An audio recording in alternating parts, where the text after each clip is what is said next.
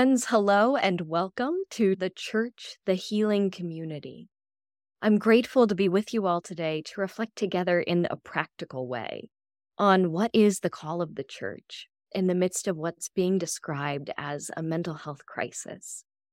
My name is Beth Hlabse, and I have the honor of directing the FIAT program on faith and mental health, an initiative here at the McGrath Institute for Church Life. Based at the University of Notre Dame, the McGrath Institute partners with Catholic dioceses, parishes, and schools around the country to address pastoral challenges with theological depth and rigor. We endeavor to connect the Catholic intellectual life with the life of the Church so as to form faithful Catholic leaders for service to the Church and the world.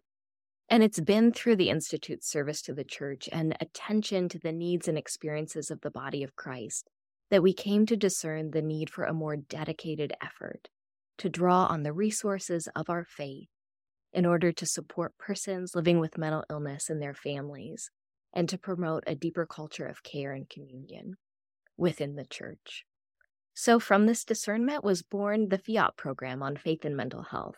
It's a focused initiative whereby we at the McGrath Institute really work to support the church in responding to the mental health crisis.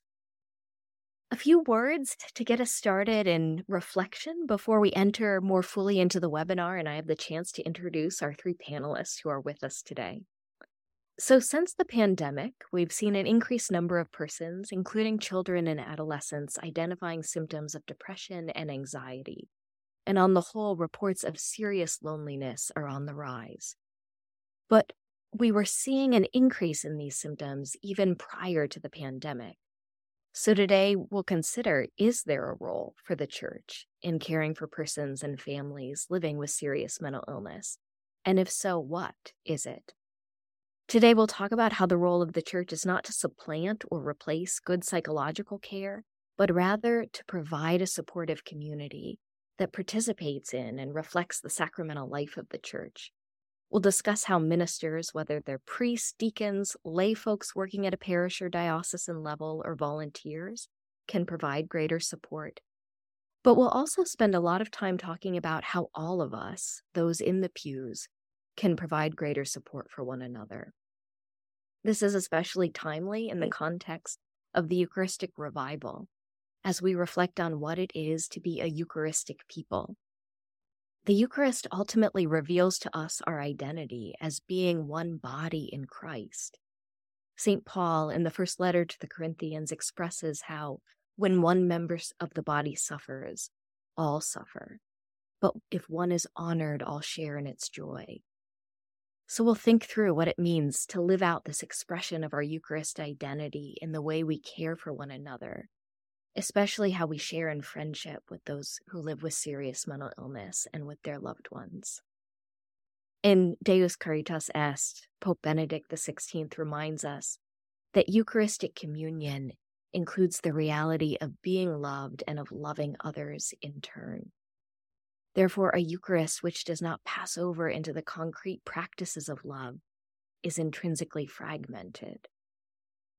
So we'll consider how those concrete practices of love, what they are, and how can we better care for one another.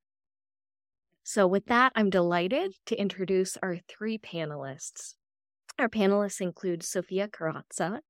Sophia is a Marshall Scholar at the University of Cambridge, pursuing a PhD in the MRC Cognition and Brain Sciences unit, and draws a wealth of wisdom both from neuroscience as well as just a lived experience of our Catholic faith. Louis Damani Jones is a behavioral health therapist with SSM Health in the St. Louis area.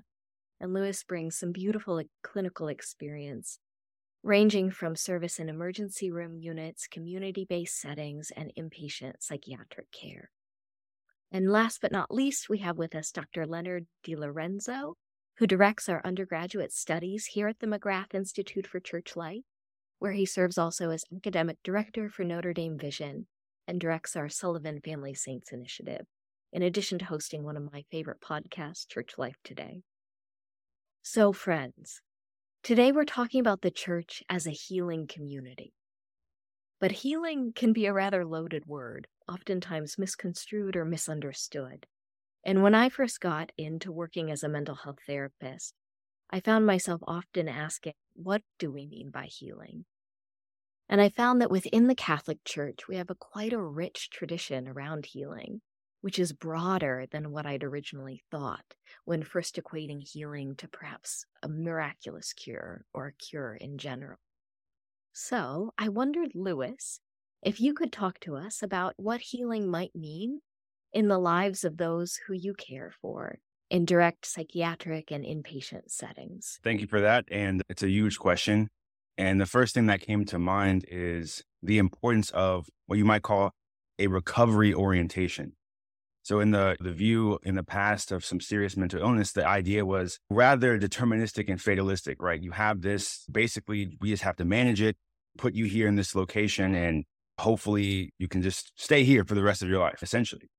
And now we're highly encouraged to have a recovery orientation. And I think, like you're saying, healing can look a lot different for different people. So, recovery orientation is just a hopeful vision that no matter where this person may be on the spectrum of mental health challenges, that they can have hope that there's opportunity for a better life, being able to cope with symptoms better, symptomology better, being able to live just a, a life full of meaning and, and richness.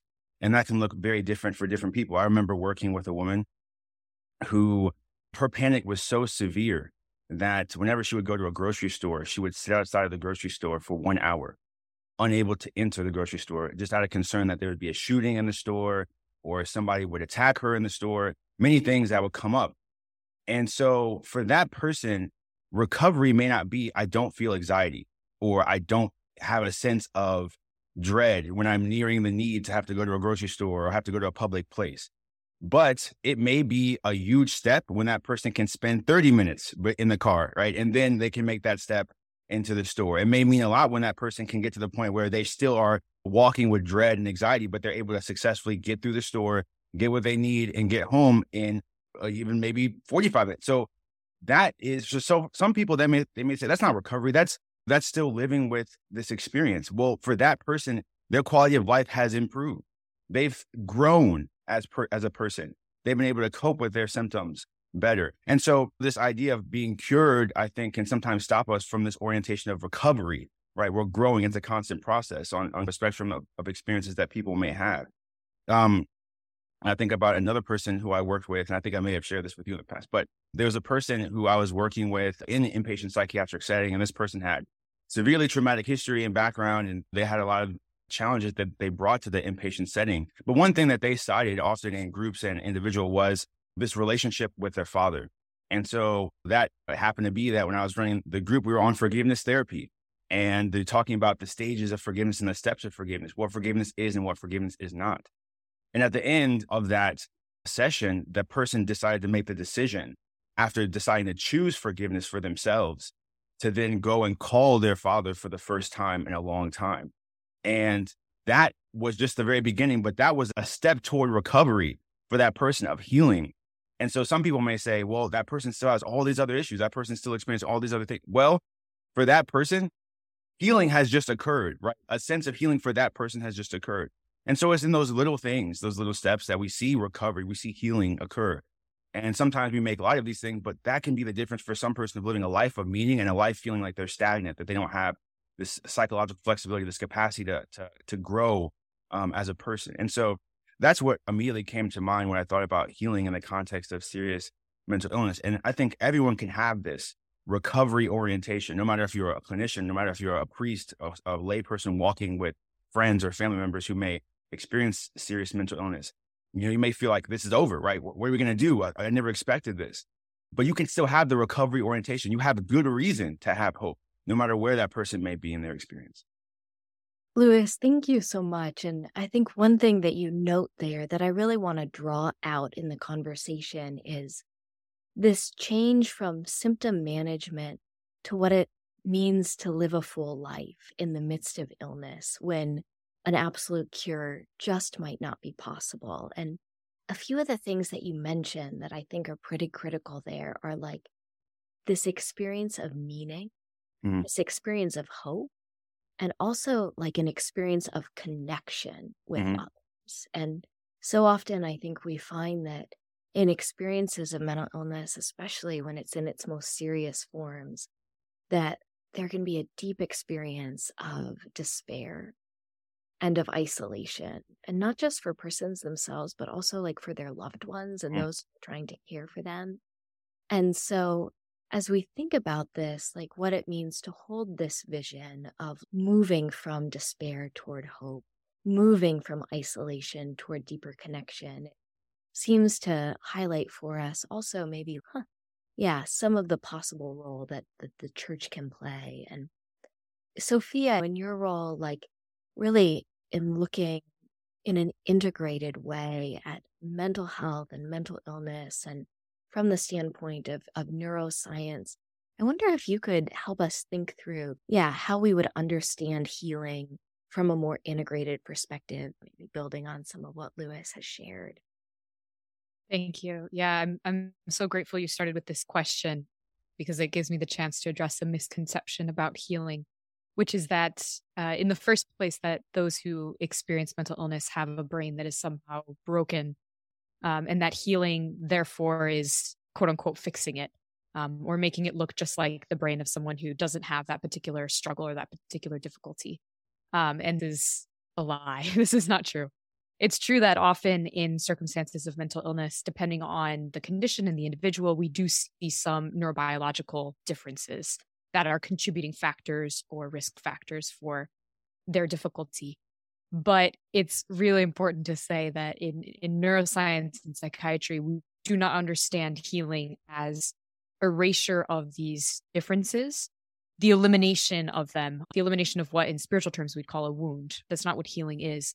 And I say this because there's a lot of really good research showing that there's not a one to one correlation between features of our brain structure and function and our mental health. There's no, in other words, there's no direct mapping between the neural responses that we have to traumatic events or to personal difficulties and and our mental health our subjective experiences i would say of distress. And so yeah so you see folks who are resilient to difficult events or who heal from mental illness in, in that sense having that fullness of life that lewis was talking about perhaps even amid symptoms but managing them or on a trajectory of recovery or or finding meaning and purpose even in that lived experience they may share the very same neural features that those who are in the midst of a profound crisis and are not on a tra- trajectory of health may have so like a bigger amygdala for example or a different organization of certain brain networks and so it's clear that healing is not erasure of these features of the brain. So, so if not that, then what is it? And I think the word you you use there of integration is key. I think healing from a, a proper neuroscience perspective would be the integration of these neurobiological differences and difficulties into a higher level of well-being. Because we are embodied souls, this will likely involve changes to the brain, changes to other parts of the brain consolidation of new networks that support new memories and beliefs, or the formation of new patterns of activity that support a new gaze on ourselves and on reality. So it does involve a, a change to the brain. And fortunately, this is possible because we didn't used to think that the brain could change. We thought it was fixed after someone left childhood. But we now know that the brain can be remodeled throughout life. This is neuroplasticity we can have new neurons that are born and integrated into circuits. We can remodel our connections and get rid of ones that no longer serve us. And this is how we form new memories and habits and beliefs, which of course aren't reducible to our biology, but necessarily involve our biology.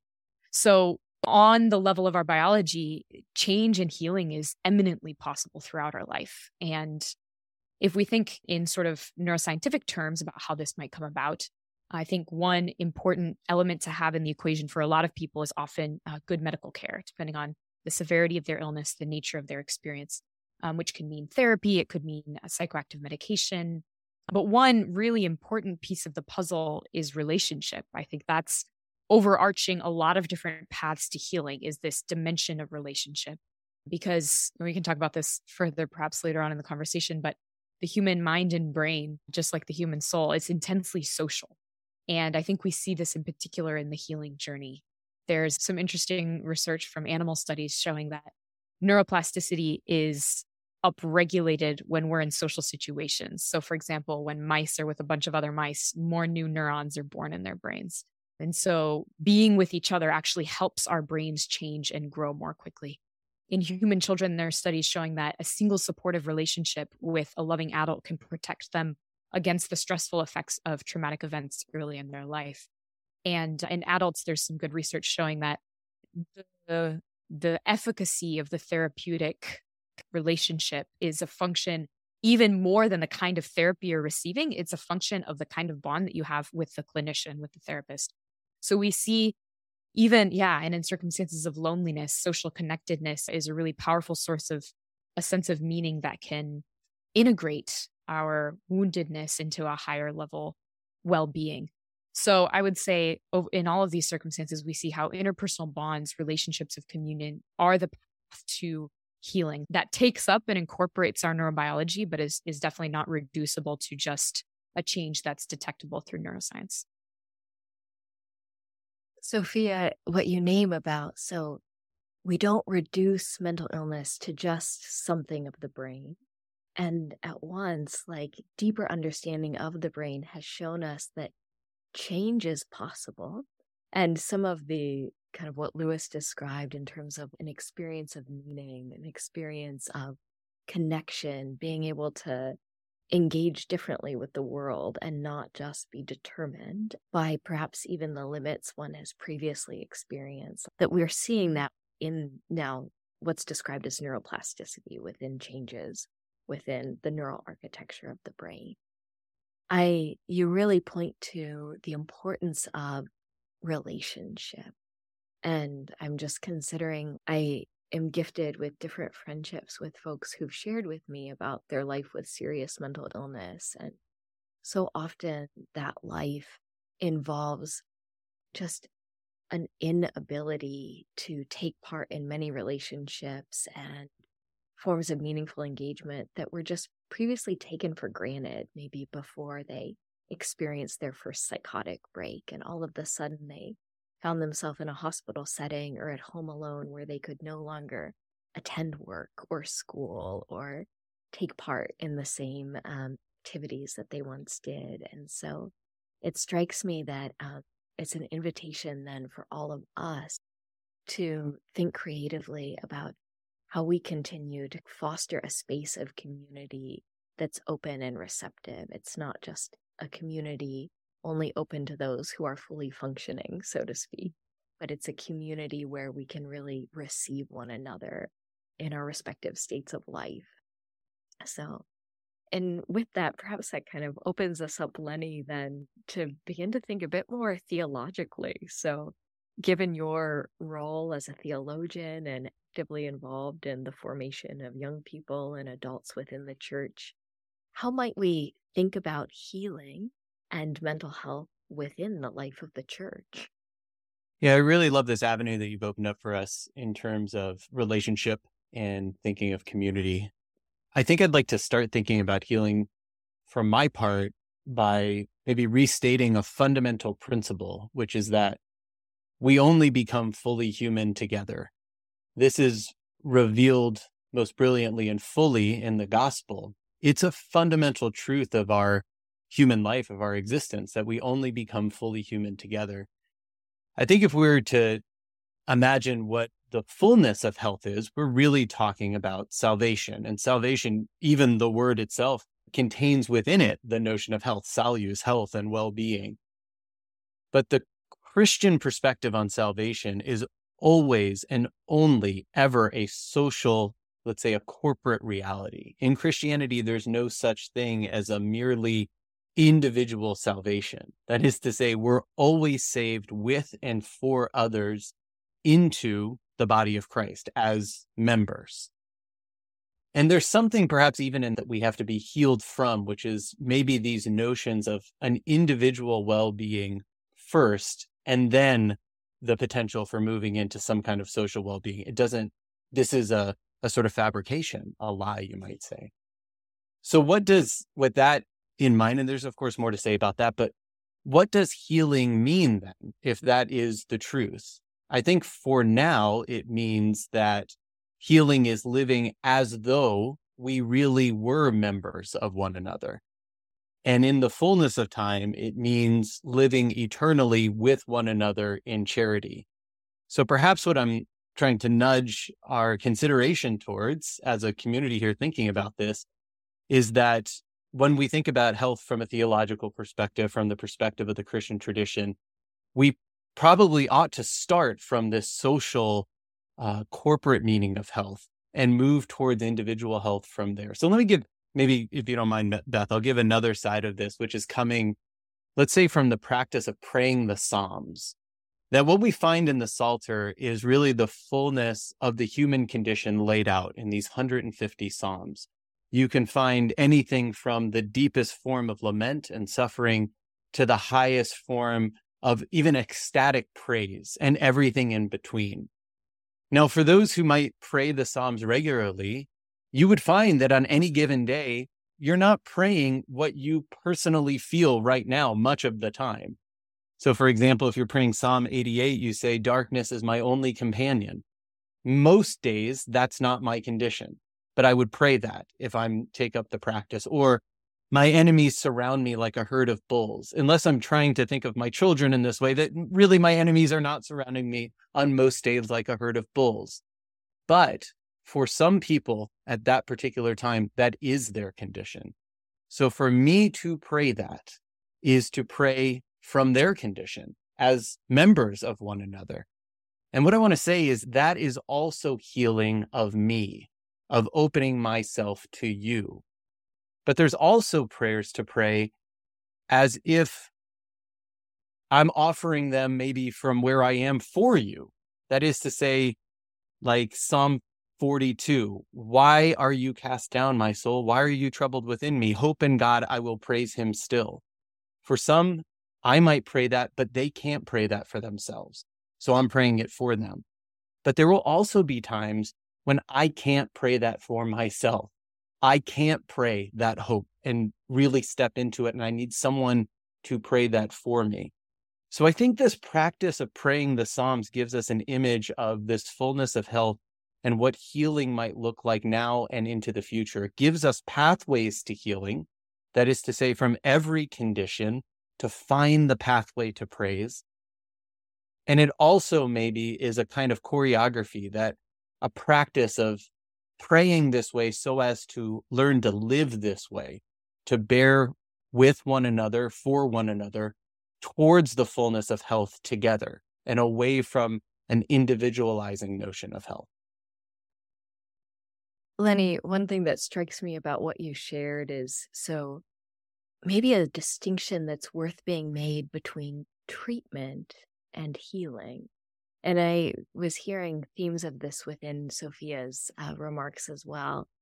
Treatment, oftentimes, we can focus on isolating certain symptoms and seeking to resolve those symptoms. And so we can think about it on a person by person or individualized basis. But it's remarkable, Sophia, how you've said, well, even from a perspective of understanding the brain, the mind, the whole person as an embodied soul, healing would not just involve treatment of symptom, but a sense of the whole and the way our whole person, all these different systems, so to speak, move toward a deeper integration and how that's in and through relationship with each other and how akin that is then to what you're talking about, Lenny, is this conception of like health, salus, salvation as belonging to being one body in Christ. And we can't just think of my own health and well being apart from another. As it really strikes me of, yeah, this is to live the common good, to live out that communion as a people.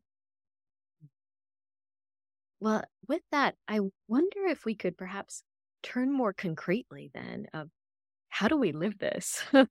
because any knowledge ought to be at service to action. And so, taking from what Pope Benedict described, a Eucharist that does not pour itself out in concrete practices of love is intrinsically fragmented. How do we live out these concrete practices of love? I, I've just noticed in my own experiences as a friend, as a therapist, and then with folks who we share in relationship with through the Fiat program that oftentimes when we're with someone experiencing mental illness or mental distress, we can try to help through insufficient ways. Maybe we scramble for a quick fix or to offer a solution. Maybe we respond with judgment or analysis, speaking from experience. Uh, maybe we just respond by trying to understand the why, to make sense of it. We can also sometimes just feel overwhelmed by the suffering of another, feel awkward, uncomfortable by our own ability to make the situation better and retreat or avoid. So, if those aren't manifestations of what it is to live out this call to communion and relationship with each other, then what is? How do we live better?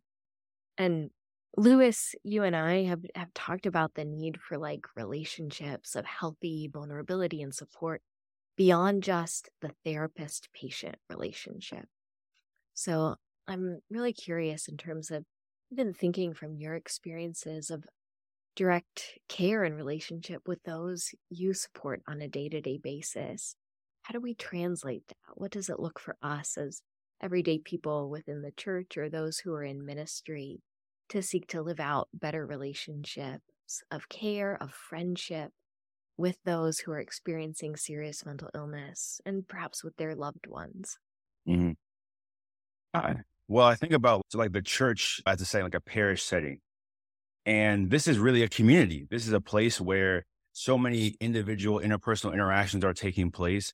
And that means that it's an opportunity for healing. That means, just as we discussed, it's an opportunity where healing can take place. And from an interpersonal process perspective, so many of the challenges that we have, even that may be internal, have they have different pieces that also are connected to our relationships connected to our experiences and relationship with others and all those things.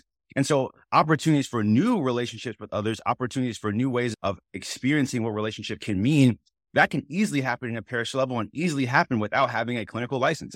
um, just through being a person that is open to that for others.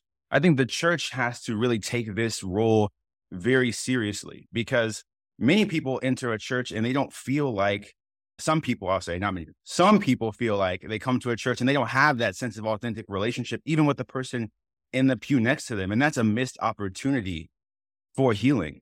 I think about in interpersonal process and other modalities, this idea of the corrective emotional experience, right? Which is really just sometimes people may have had a wound in their past experiences where they had some type of something that they were trying to express and it was shut down. And they feel that's internalized this feeling of not being able to enter into an authentic relationship and all these things.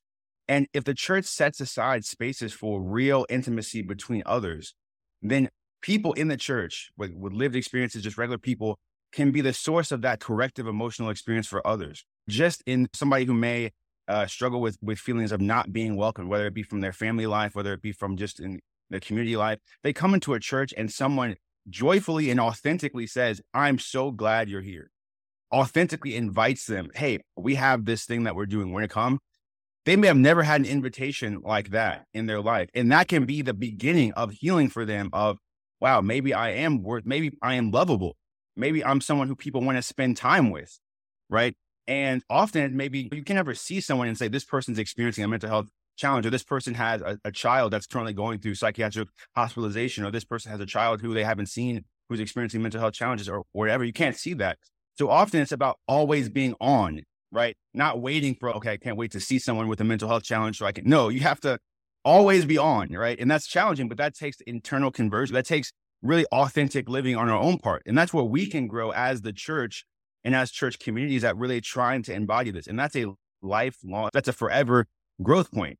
But churches can practically implement this by creating those uh, opportunities for intimate engagement because that just the more opportunities for those interpersonal engagements you have, the higher likelihood of people having those corrective emotional experiences, those healing experiences, where they feel like they can correct some of these maladaptive, maybe beliefs or, or vision schemas, if you will, of what relationship can mean within a new relationship, right? There's some really cool chapters I read on group processes where like in a group, it can be almost like a re-family, like a new family experience, right? In a group setting. Because you're all these different people bring these different personalities. In a family, you don't get to choose what people are like. So you have to learn how to deal with different things. And that can be healing for some people and that can be very debilitating for other people, depending on their circumstances. Same thing can happen in a group process. You can have people who are, you know, this way and that way. And sometimes that can actually be healing. You're like, wow, I, I never knew people could be like you, right? Not in a negative way. But I never people could be like you in such a beautiful way, in such a different way. Um, and that can open up new processes um, from a social perspective of just, I can be different. Or maybe like this experience, like how I see it, could maybe be seen a different way. I'm sure that we've all had these experiences if we've ever been in small groups of just like those different encounters that really mean a lot and they stay with you. And I think that can also be something that people experiencing um, serious mental illness can also experience in terms of renewed relationship capacity and, and renewed meaning. So the church, it's, I know that churches are struck with resource challenges but these are things that are low resource, right? Often you just need time, right? And, and the space to set aside where you can build these relationships. Bible studies are abundant. Other forms of, of process groups that can happen in a parish setting.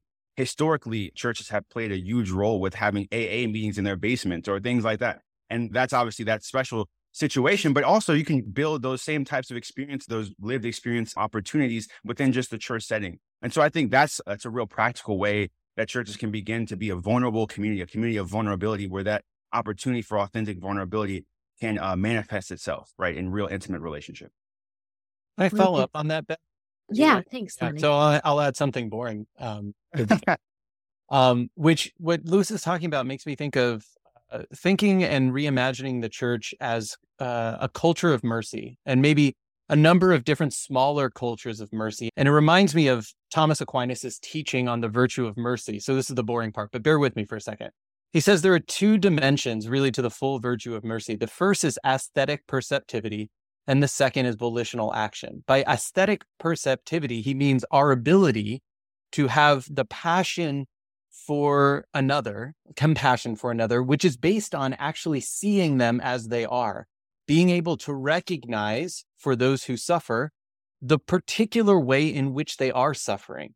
But it's very difficult to hone that kind of perceptivity. It takes time, it takes learning, it takes knowledge, it takes the right kind of conditions to be able to be with each other, to in that way bear ourselves to one another. So, aesthetic perceptivity, which then is completed by volitional action, the will to do something about the suffering. And when we hear that, we think, well, that means to heal the suffering that is there. But many times we can't heal the particular suffering in someone else that's before us.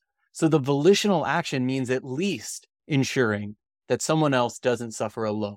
That means joining them in some way. That means accompanying, being with.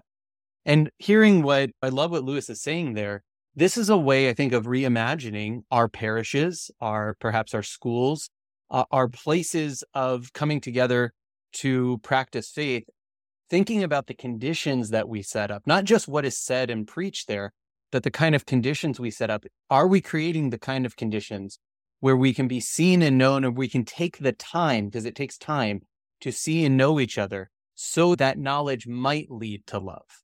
So that's my boring add on there, but I love what Lewis is saying. To be seen and to be known. And Lewis, you name like these intimate spaces. Mm-hmm. I think intimacy is vulnerable. And eh, particularly, you used another word, Lewis, of like maladaptations, that with our symptoms, we can have maladaptations. And maybe that's an experience that then a maladaptation could be others are unsafe or frightening, or I can't be received by others. And so I need to draw into isolation. And so, this kind of stretch of courage to be part of a community, but also the capacity of the community then to practice what you name as that perceptivity, Lenny, that ability to receive the other with open arms. And Sophia, I, in our conversations, I found, wow, there's so much like richness. Even you have different ways of talking about maladaptations as actually adaptations of the person. And in our striving to be whole and to be well. And so I'm wondering what you might be moved to add to yeah, the conversation about how we live this concretely.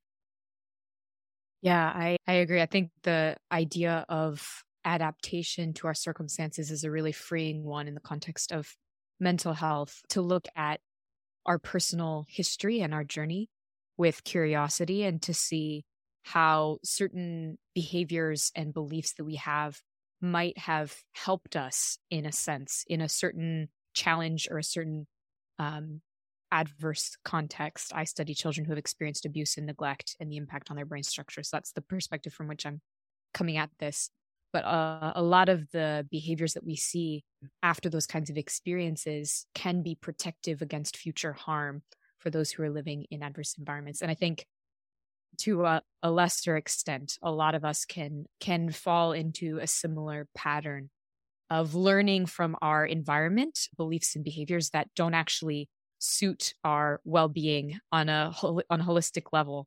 They don't make it easy to live in fruitful relationships of communion with other people though they might have protected us in previous environments. And yeah and so having that gaze of curiosity can help us identify and let go of those perhaps maladaptive beliefs that that in the end aren't what we want for our lives now but to be patient with the process knowing that our minds and our bodies are not broken they were trying to keep us safe when we faced difficult experiences in the past and along those lines, that so often those adaptations, right, they're not cognitive.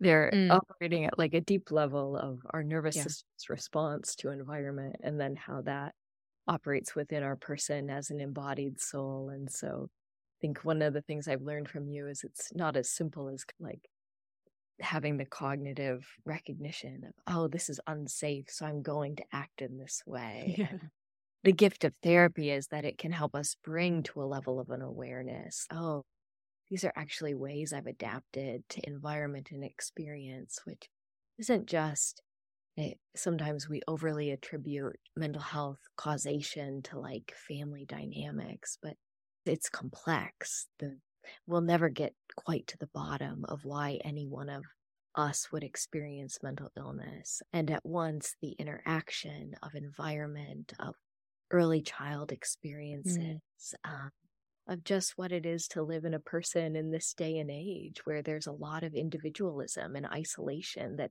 isn't healthy for a developing nervous system, a developing embodied soul. Um, and so we have these then adaptations, which end up not being fully adaptive, but they're the way we're surviving within context. Perhaps if we could return to this thought of seeing oneself and others through a gaze of mercy. And Lenny, I know you've done some fascinating work with students here at the university of just learning to tell our stories within a broader story of the paschal mystery, Christ's life, death, and resurrection, and the life of the church and how sharing stories can actually be a powerful means of coming to experience that we're not alone in this. And so wondering any kind of thoughts you might have too about, yeah, what it looks like to share our stories in a parish context. Um, yeah, no, thanks for that, Beth. The particular work that kind of started this was working especially with young people, college students, sometimes high school students in identifying and crafting and perhaps even telling what we would call stories of grace, which are stories of God's action in your life. Now, there's some things that have to be moved away from in order to really talk about grace as grace. Grace is not, as Flannery O'Connor would call it, the instant uplift, just that which comes over and just smooths everything out without getting getting dirty in any way when we're talking about grace and God's action in our life, we're talking about ourselves as the object of God's merciful descent. And when God responds to suffering, to illness, to evil, it's not a response with an explanation. It's a response with an action, which is to draw near, to join in, to heal, sl- sometimes slowly, but all parts from the bottom up. So for us to be able to name grace in our lives means to really look uh, honestly, and it takes some courage at what is really there in our lives.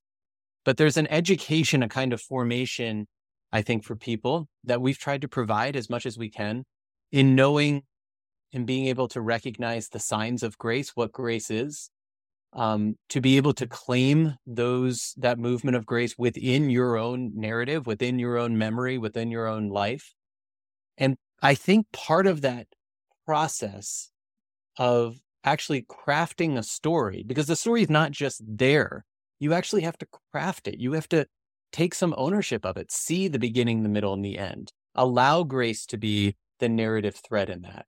to be able to do that is a form of empowerment. It's a form of um, kind of mercy towards yourself, I would say. But then to be able, in appropriate ways for different people, to share that with others is also a gift of the witness of grace in this life, in my life. It's a uh, an invitation to others to see you in a different way, but also perhaps to reflect on themselves in a different way. So we've really tried to craft these communities around this practice, right? Because you need a kind of community that allows you to create these stories, to tell these stories, to receive these stories, and to reciprocate. And I think going back to some of the things we we're talking about, that is a particular kind of culture of mercy, small cultures, more intimate, knowledgeable, where some of these risks and vulnerabilities can be tried. That is really striking. I find so often, boy, with mental illness and serious suffering, we can just end up staying in the question of why. Like, why am I suffering? Why would God this? What biochemical causes, environmental causes have contributed to this? But we can get stuck in that place of why, and it can be a place of deepening despair and isolation. And I think what I hear you saying is to that question of why God doesn't respond with an answer. I've heard you say this before, but he responds with his person mm. by suffering with us, by drawing close. And so that this kind of stories of grace is a way of supporting one another in seeing when it feels very hard to see and very hard to experience, like how God is suffering with us in yeah. those moments. And I think it speaks something to those of us who might be in a position to serve people who are suffering, particularly with mental illness, in other ways too. Part of our charge, I think, is to help those who are suffering to receive the God who freely moves towards them in their suffering, actually, to help them be in that place to receive that. But then I think also to empower or maybe re empower those who help the sufferers to be conformed to this divine movement. That is to say, to move ourselves towards others who suffer, to join them, to accompany them, to empower them, uh, to bear to bear with them. That itself is a sign of God's movement towards them. This being able to move with, and so we're closing in on our final few minutes of our chance to reflect together before we open into active q&a and so lewis and, and sophia would love to offer you the chance for any final thoughts of yeah how we do that how we walk with one another in the midst of suffering and also in hope of a healing that is somewhat already in the possibility to move into deeper relationship with one another but a healing that's also not yet a healing that we'll never fully experience until we're ultimately um, experiencing the glory of the resurrection in our ultimate communion in heaven. I think one thought that I'd like to conclude with is just an invitation for our listeners to ponder the own needs and expectations that they have structurally and how they were created and this is something that spans levels of explanation. I study it on the level of the nervous system, but I, in particular, the need and the expectation of our brains and bodies and spirits for relationship to be embraced. And this is something that we see in neuroscience drives the development of the nervous system from the very first day.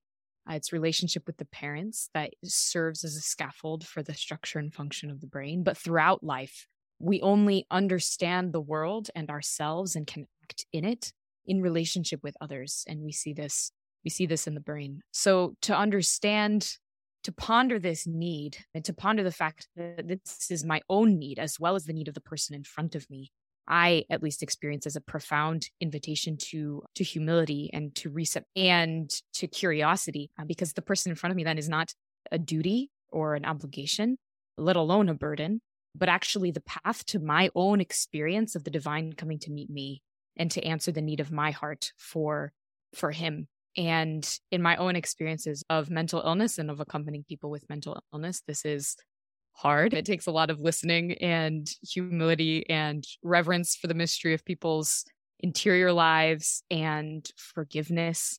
But I find that all of these sacrifices that are asked of us in order to really live as members of the body of Christ are the path to our own fulfillment as well.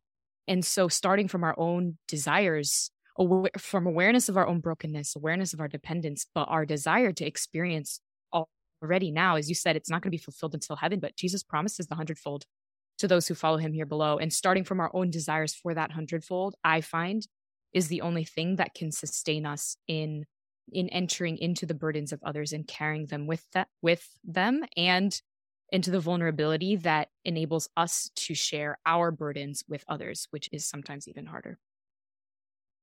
Wow. Yeah to really receive the gift of another person. Because so often with illness our vision of our person comes just focuses on the illness and the sight of suffering and what you're saying about to see the fullness of the person as gift and to receive the way in which Christ is uniquely meeting you through the gift of their person. Yeah.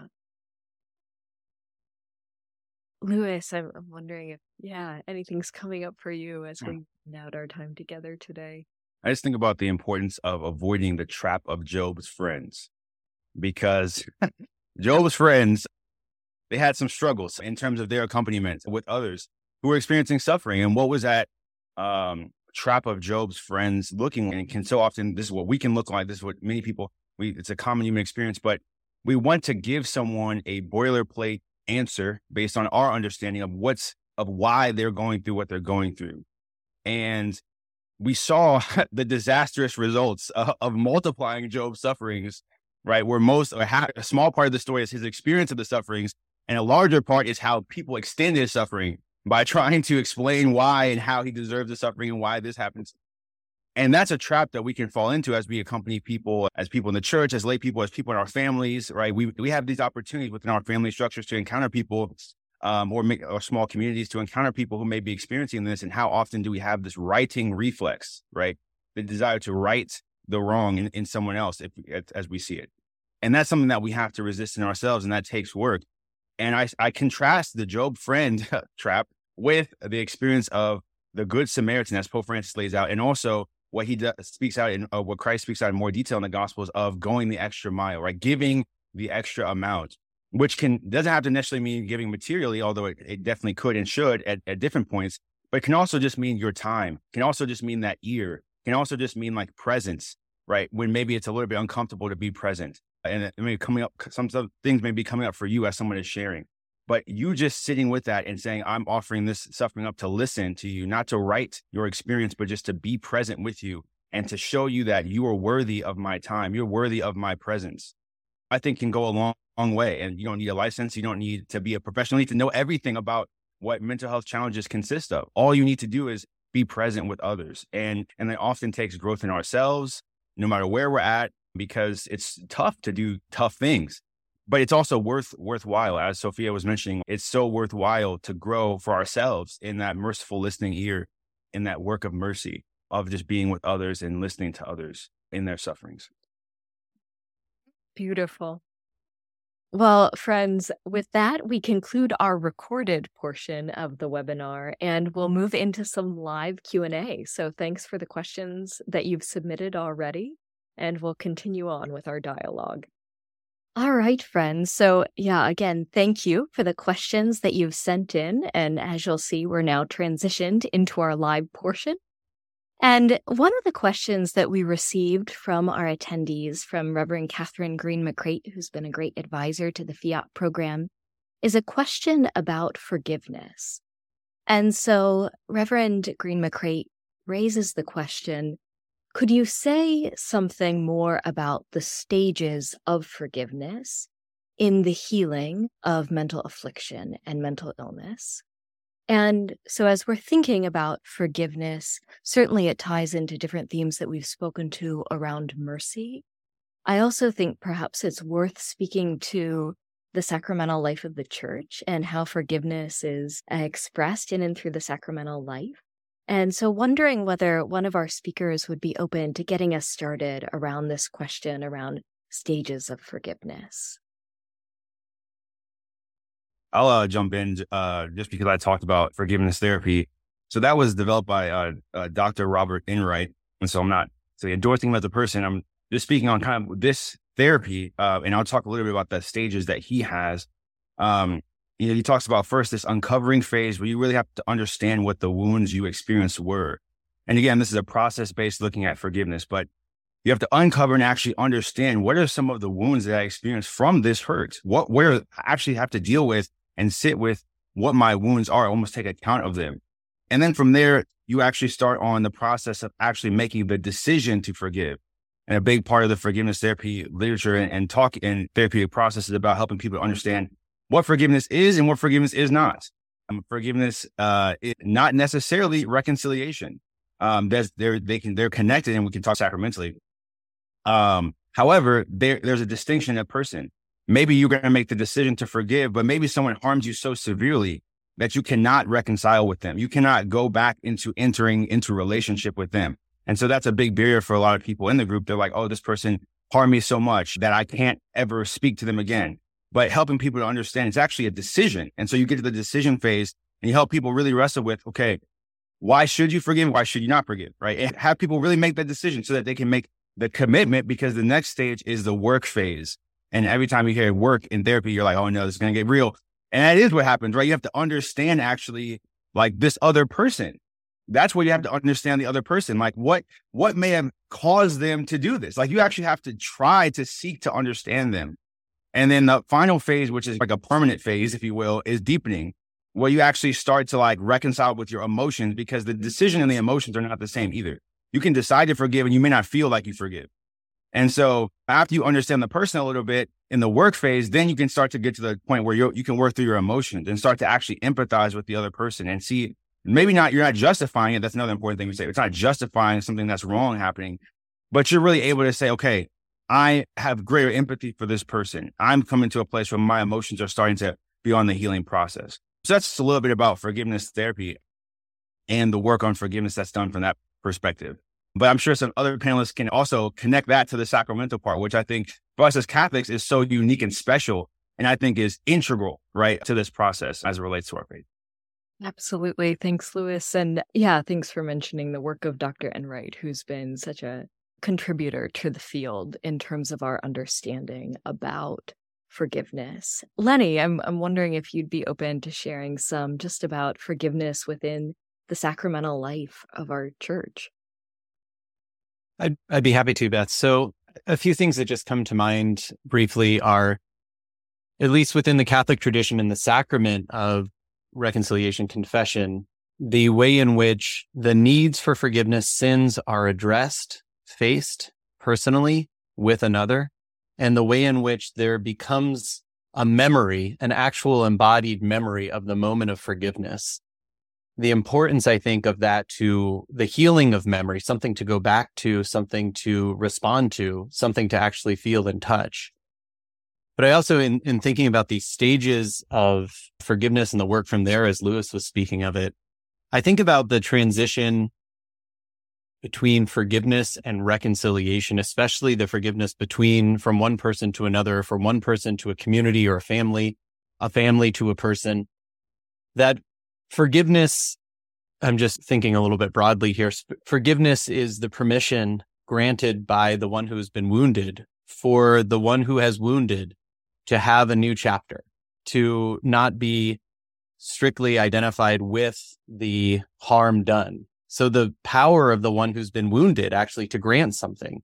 But it also, we know, to seek forgiveness for the one who has been wounded, it also empowers them to have a new chapter to not be closed in on this wound. But the reconciliation I would see as something new that must be built together or come from that place of woundedness. That we see this very clearly in the way in which Christ comes to his disciples on the other side of the crucifixion on, on, in the resurrection. It is precisely his wounds that he presents to them. And they are the ones who, in large degree, are responsible for those wounds. But it's out of those wounds that peace is offered and their mission is given to them. Something new must be built. And so I wonder if that's a place of reflection for us past today in terms of the moments of forgiveness that must lead to something new being built together, something that comes out of those wounds. And perhaps then is the continuing healing of memory. So, as we're talking about this, we're, we've been talking about experiences of forgivenesses, forgiveness toward another, or even toward ourselves when we recognize maybe a wrong that we've done that's been wounding to Christ or to another. But I, I think what Reverend Greene-McCreight brought forward that's important and perhaps even more challenging too is what is forgiveness in the midst of the mystery of illness? When we're experiencing mental illness, what does it mean for us to have a gaze of mercy and love toward our own self? And Sophia, you were touching upon this in your remarks earlier when talking about gazing at your own self with curiosity. I'm wondering if if anything's coming up for you that you'd be open to sharing with the group of of this gaze of mercy. Yeah, thank you. I so appreciate um, what my fellow panelists have said about forgiveness on this topic. Uh, I think in terms of forgiveness, and exactly as you pointed out, it's in my experience often something that uh, it's my receipt of mercy that enables me to take steps along this path of forgiving others. And one thing that has helped me a lot in this cultivating this gaze of curiosity and mercy towards myself and thus also to others is, is the definition of hope. Um, which, um, in Spe Salvi, um, Pope Benedict the 16th, wonderful encyclical, um, he talks about how it's a certainty in the future rooted in a hope that an experience that you have in the present, a certainty in the future that's rooted in the experience of the present. And in my experience, even in, in the, in the times of mental illness of my own or that of others that have most been full of darkness and the temptation to despair, there has always been a presence there upon which I can build that can give me a certainty that makes me look forward to the future with hope. And so looking for, no matter how small those kernels are, that those seeds of certainty that are present in our hearts in a friend who remains faithful to us or in the possibility of receiving the sacraments or whatever it is that, that the Lord sends us in those moments. I think that's the place upon which we can build when we're trying to forgive and take steps along this path because it can seem daunting when you look at, I can't forgive. I don't think I can go down that road, but to look, look at the certainties that you already have, the seeds that are already present, I find is the most fruitful starting place. Thank you. Another question that came up uh, within the group was how can we help our brothers and sisters who are experiencing mental illness know that their identity and worth comes from being a beloved child of God and not how well they function? Wondering um, if any of our panelists would be open to starting uh, with a response to that question. I can get us started, Beth. Thanks, Lenny. From my perspective, I, I think one of the keys here is to, for those who are in the position to communicate that to someone, to communicate their belovedness, is actually to allow ourselves to enter into the divine way. What do I mean by that? The divine way is the consistent movement of God as testified in scripture and the tradition that when there is a plea for help, when there is a cry of suffering, the response is for God to move towards the one who is suffering in person. And I think for those of us who find ourselves in that intimate and privileged position of being able to communicate to someone else their belovedness, we enter into and we're called to enter into that divine way. That is to say, to move towards the person who's suffering in precisely the way they're suffering. Unlike God, we cannot heal all the suffering that is there. We can't take it on and make it well all the time. But we can make that approach. And I'm speaking in broad terms here because, of course, we'd have to think about the particular person and the particular situation. But I think that's something that is something that we might uh, reflect on more deeply is how do we allow ourselves to be inducted more fully into that divine way, to hear what the actual cry for help is, to perceive it well, and to move towards. So this really resounds or redounds back to what I was saying earlier in the recorded version about mercy.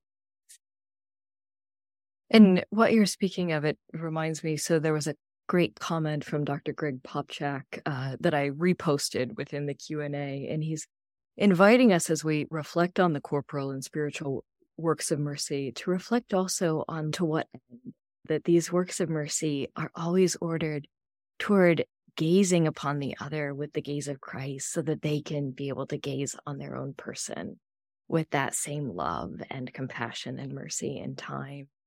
And Dr. Greg made, made an important point too of just noting like boundaries within that role are also important.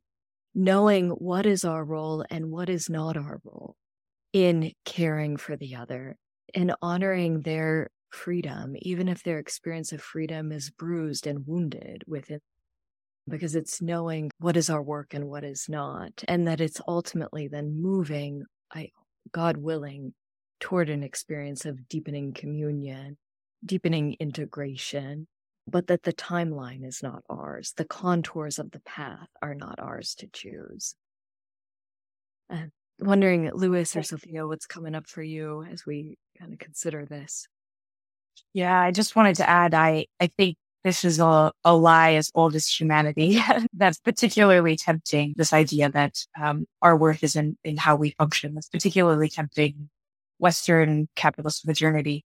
Um, and I find that in my experience, both of research on children who have experienced abuse and neglect and are suffering from uh, neurodevelopmental disorders, but also my personal experience that broadening spaces to include people with diverse abilities can be really helpful for everyone involved in learning to find their true value and their worth, not in how they function, but in their identity as a child of God. And I think of just as a personal example, I volunteered throughout my time here in Cambridge during my PhD in a community that's like L'Arche. And so work with folks with intellectual disabilities who often experience heightened emotional distress as well.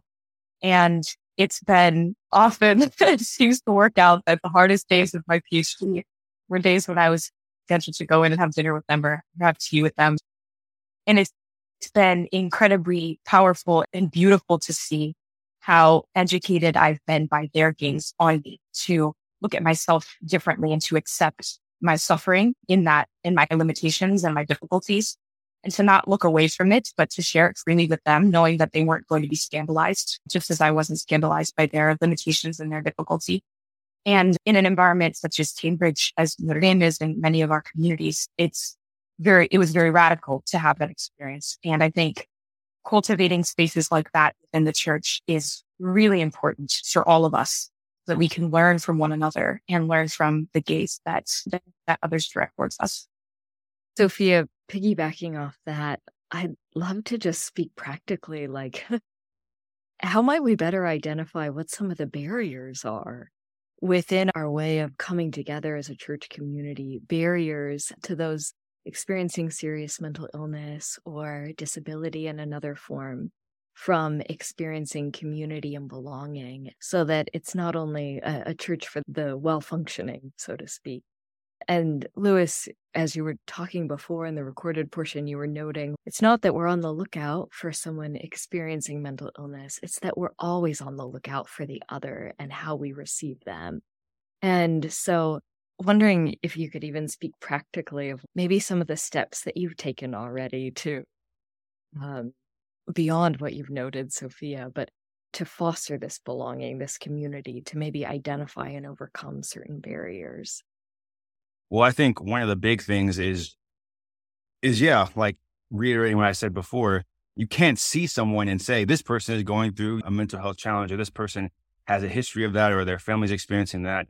And it is about always having that view of, I want to invite someone, seeing someone who is in any way on the margins of a community, going out of your way to try to invite them. If you're more plugged in, if you have more, if you're more attached to that community, you want to bring them in. That's that invitation in itself can help to alleviate for that person the anxiety of I shouldn't be here. I don't belong here. And so I think I talked to, too about the corrective emotional experience. That invitation is healing. Going out of yourself to give that invitation. And some you may have anxiety. You may say, I, I don't I'm really bad at talking to people. I don't want to make this awkward. But you have to say, hey, maybe my awkwardness, maybe me feeling this awkwardness or this anxiety, maybe it'll be worth it if this person feels less, right? Just thinking about how you can be the person who helps to build more of a community, having, inviting, starting small group studies of different kinds of small group opportunities. There's just a lot of discussion uh, put out by the Surgeon General and others just about the epidemic of loneliness as it was discussed. And if you see all that, and you hear how some of these issues are connected to people's greater experiences of anxiety and depression, especially looked at adolescents, many things, is multifactorial, but a lot of people are drawing connections there. The churches are really the front lines. And even in that, that document that was put out, the advisory document, it talks about that in both the first and the last pillars. That really we have to have a renaissance of values, if, if you will, of connectedness, respect, kindness towards others, love towards others. Mm, sounds familiar, like Christianity and all the values that we're supposed to live in our church lives. And so I think it's really about re understanding our own values and trying to live those out in the parish context. And it's hard to give a prescription because it is so diverse. Parish context can look different if you're like on a college campus context, if you're in a small rural town like in Southern Illinois. There's a different context for what small group community looks like or what community looks like at the parish level, but the invitation is universal. Calling people in is universal. And going out of yourself and being the one who says, I want a more welcoming community here in the church. So be the person who does that and facilitates that and then helps help that to spread to others. And often that's again, that's the burden person trying to reach out to, right? That's not saying you don't experience challenges or that it's not hard for you and you don't wish you had more community or more of this type of community. Well, be the person that starts um, and I think that goes a long way to transforming parishes. There's many parishes where just a few people started getting together and saying, we need to have this here. We need to do something here. And that does transform parish communities and lives. And so I think it, it, it is, it's something that has to look different based on different communities. But I would say the power of the invitation, the power being always on and seeing like where are people at in my parish. If I see this person always shows up at mass and nobody's talking to them, or um, I see this person who maybe comes to a meeting and they feel like nobody's talking to them at the meeting. It's all those small things that really help to build that culture of welcoming, and I think helps to to pare down that uh, epidemic of loneliness that we're experiencing, and then often often will lead to people feeling more belonging uh, in their parish context. Uh, if they have issues and they need to ask for help, that's the relationship in which they'll be more willing to do so as well. Beautiful, Lewis. Thank you. Lenny, did you have something Yes, a global comment for our parishes and other uh, communities, but maybe especially for our parish. The importance of having a place for belonging probably begins with the willingness of those who are parishioners to actually be there. And I mean in person, right? It's hard to the, the irony of this is we're talking over Zoom, right? And I'm about to make this comment about uh, digital technology, but it's really hard to just spend time waiting on a screen for someone else to let down their defenses to really settle in. The investment, perhaps, in our parishes is the investment that would begin with us actually spending more time there. And I don't mean just sitting in the pews, though that's important, actually making this again a place that is a center of our social and communal lives so that we can be found there. We can be encountered there and other people can encounter us in real space in real time there. I just think practically speaking, it's a lot more likely and a lot more possible to wait with somebody, to waste time with others, to actually create an embodied community when you're in an actual space together.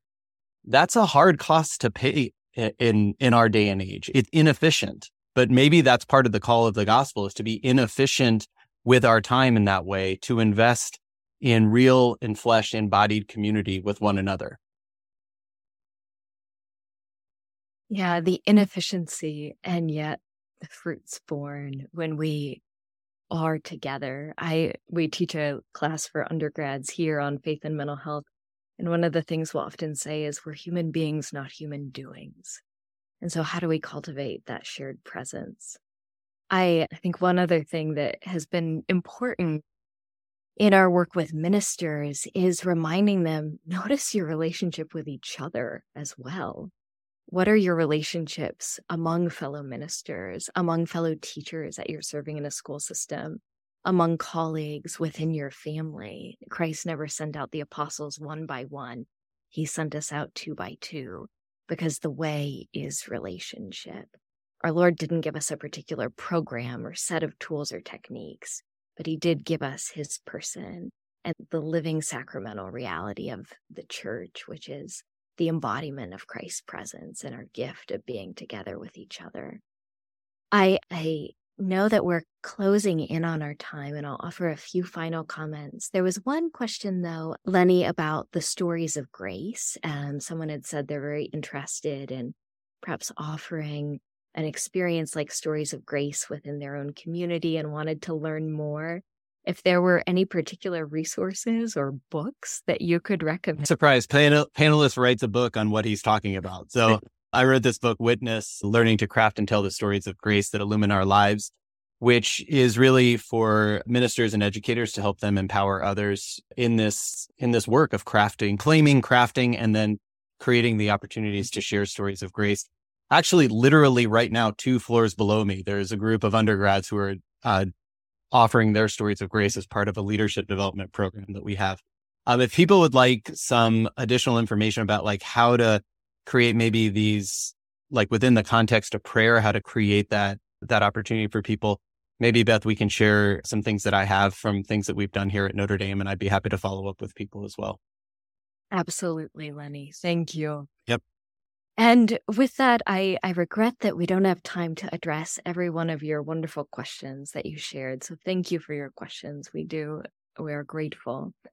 Um, as we prepare to close for today, though, Please know of our Thanksgiving with you. You're being present with us for this Zoom reflects that that you're answering that call, that fiat, um, to better live this community um, and to care for our body of Christ here on earth.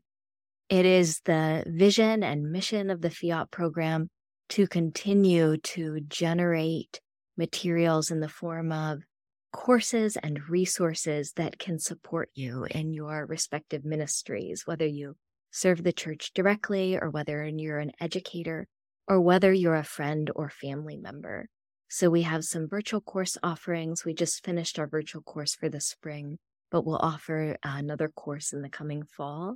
And then we have other opportunities that'll be forthcoming, like webinars and like other resources. So if you haven't already, please do feel free to sign up on our website to keep up to date with future resources and we hope to gather again, eh, at least virtually, and that you all can gather with one another and your communities to continue to cultivate this culture of belonging in our church. So many thanks. And thank you to our panelists.